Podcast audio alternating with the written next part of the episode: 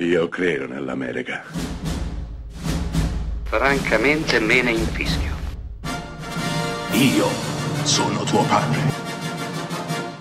Anna Nishimasa.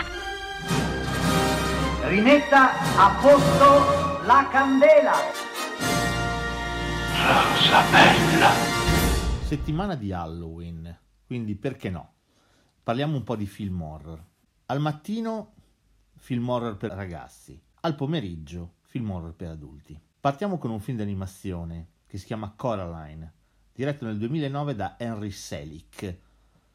Coraline è un film in stop motion. Cos'è la stop motion? Per farvi un'idea è quella tecnica usata anche in Nightmare Before Christmas, prodotto da Tim Burton, cioè personaggi in plastilina mossi a passo 1. Significa che viene creato un micro movimento o una micro espressione del viso, scattato un fotogramma, dopodiché si fa di nuovo una micro variazione. Tutto questo per 24 volte. 24 fotogrammi compongono un secondo di film. Pensate quindi il lavoro enorme che c'è dietro un film in stop motion.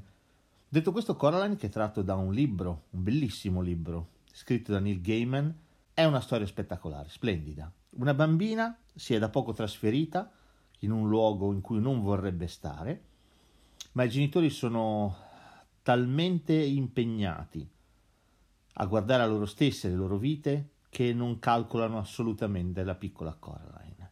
Beh, Coraline avrà a che fare con un pericolo molto tangibile e subdolo. Un bel giorno nella casa nuova troverà una porticina. Questa porticina porta una copia esatta della sua casa, con una copia esatta dei suoi genitori. L'unica differenza è che al posto degli occhi hanno dei bottoni. E l'altra differenza è che casa sua e tutto quello che concerne casa sua è bellissimo. Tutto quanto è splendido, è luminoso.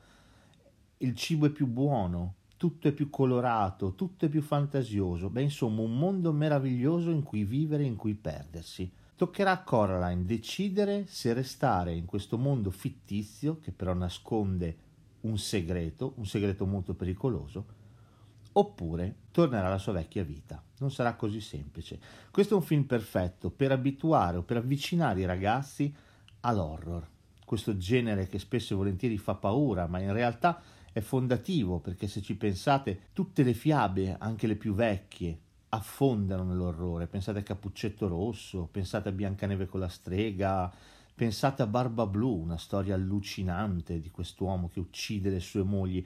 Quindi l'orrore è da sempre presente. Perché no? Questo è un modo semplice e bello per avvicinare i ragazzi a questo genere così anarchico, così libero e Coraline è un ottimo punto di partenza.